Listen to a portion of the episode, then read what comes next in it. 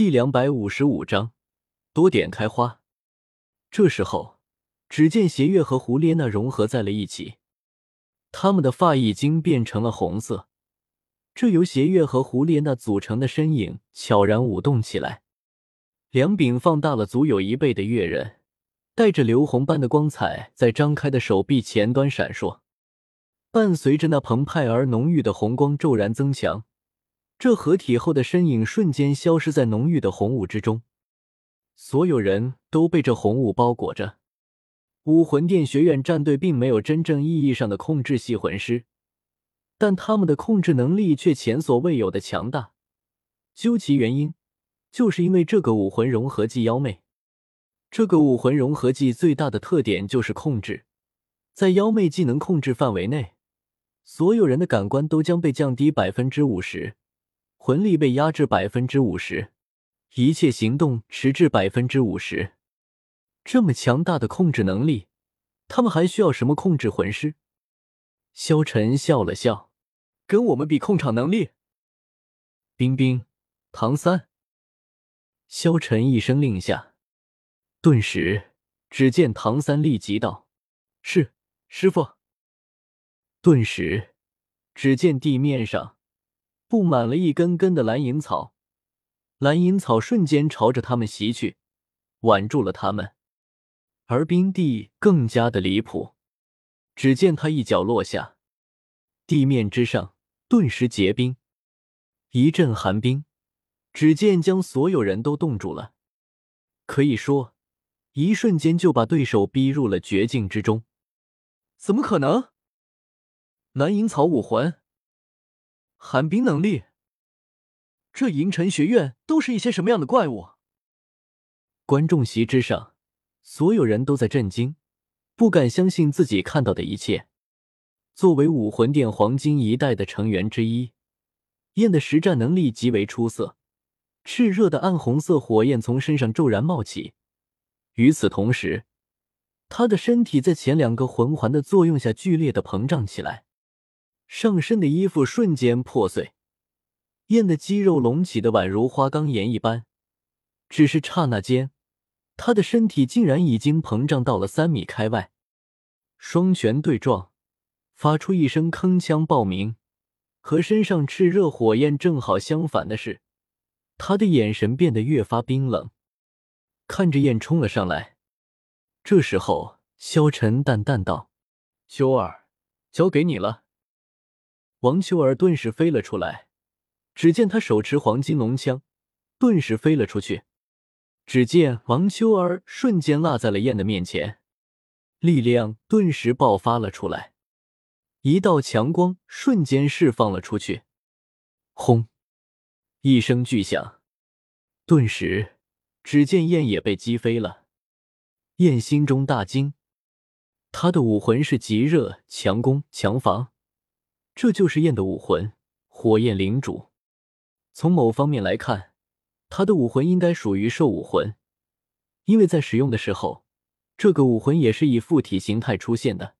达到了五十级，燕凭借着前两个魂技就令自己的身体坚硬到此种程度，可见其威势之强。他的火焰领主可不只是火属性，而是火土双属性，能够作为黄金一代中的一员。又岂会平庸？可是现在被这小丫头一枪击飞，这个小丫头到底是什么怪物？天哪，这银尘学院都是一些什么怪物？之前我只以为是萧晨一个人逆天，没想到竟然全员都这么逆天。要知道，武魂殿学院有三个五十级的魂王，但是现在竟然被银尘学院碾压了。太恐怖了啊！这时候，众人的对手已经找好了。萧晨的战术很简单，每个人对付一个，他们的实力碾压，所以每人对一个，很简单就解决武魂殿学院了。这时候，只见邪月和胡列娜散开了，小舞的蝎子便不知道什么时候已经散开了，漂浮在半空之中。乌黑的长发宛如黑色瀑布一般垂过脚下，身形轻动，头上黑发已经宛如乌云阁顶一般挥洒而出，而他的身体也柔和的飘了出去，直奔对方切近。无敌金身之后，立刻就是瞬移。下一刻，小舞已经来到了胡列娜的身边。瑶宫，小舞瞬间发动魂技，乌云阁顶，黑发宛如灵蛇一般缠上了对方的脖子。此时，无敌金身的效果还没有消失，对手瞬间又爆发的一个魂技落在小舞身上，根本没能产生任何效果。他想要抓住小舞的长发，可那长发却像是有了生命似的极其顺滑。他的手指根本无法将长发留住，只见胡列娜瞬间被小舞弹射了出去。小娜，邪月想要去救胡列娜，但是现在萧晨出手了，身体闪电般旋转一周，另一柄月刃冲天而起，高速旋转中朝着萧晨切割而去，月刃上释放着刺耳的尖啸。看到那柄袭向自己的月刃，那柄月刃的速度依旧极为恐怖。那月刃后面竟然带起一串残影。邪月脸色微微一变，右手一招，左手挥出，半空中击飞的月刃悄然回到了他掌控之中，而另一柄月刃却又已经飞了出去，再次奔向萧晨的身体，同时重新回到他右手的月刃也紧接着抛出。萧晨笑了笑，只见萧晨的眼睛瞬间亮起：“你这邪月，比起我的七杀剑昊天锤如何？”